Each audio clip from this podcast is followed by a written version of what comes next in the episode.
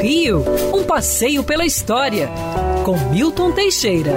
Amigo ouvinte, no dia catorze de dezembro de mil oitocentos e noventa, há exatos cento e trinta anos, Rui Barbosa expedia, Rui Barbosa era ministro da Fazenda do primeiro governo republicano, ele expediu um decreto mandando destruir todos os documentos relativos à escravidão que o Estado possuísse. Alguns podem dizer que absurdo, que crime. É, a afirmativa oficial da época dizia que era para acabar com esta nódoa do nosso passado, mas a verdade é bem diferente.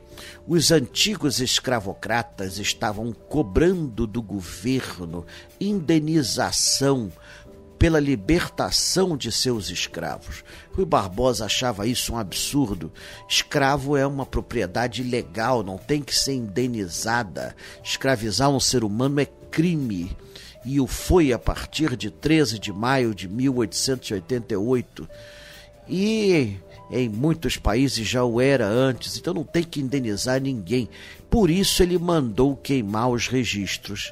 Agora, a verdade seja dita, ou o pessoal da época foi muito incompetente, ou esse decreto foi letra morta, porque no Arquivo Nacional é onde você mais encontra documentos relativos à escravidão no Brasil.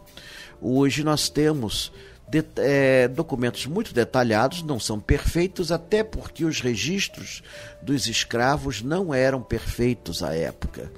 Mas, seja como for, o estudioso que pretende pesquisar essa época e quem sabe até encontrar suas raízes na Mãe África, pode muito bem ir ao Arquivo Nacional, ao Arquivo Geral da Cidade, à Biblioteca Nacional e a outros arquivos espalhados, onde vai encontrar extensa documentação sobre a escravidão no Brasil.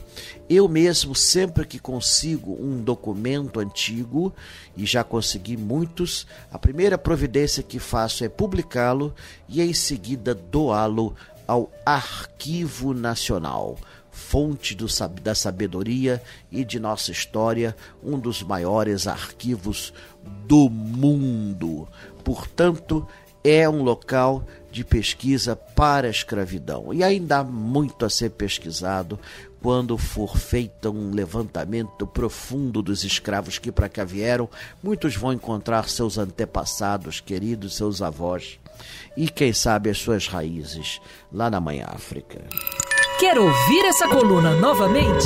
É só procurar nas plataformas de streaming de áudio. Conheça mais dos podcasts da Band News F M Rio.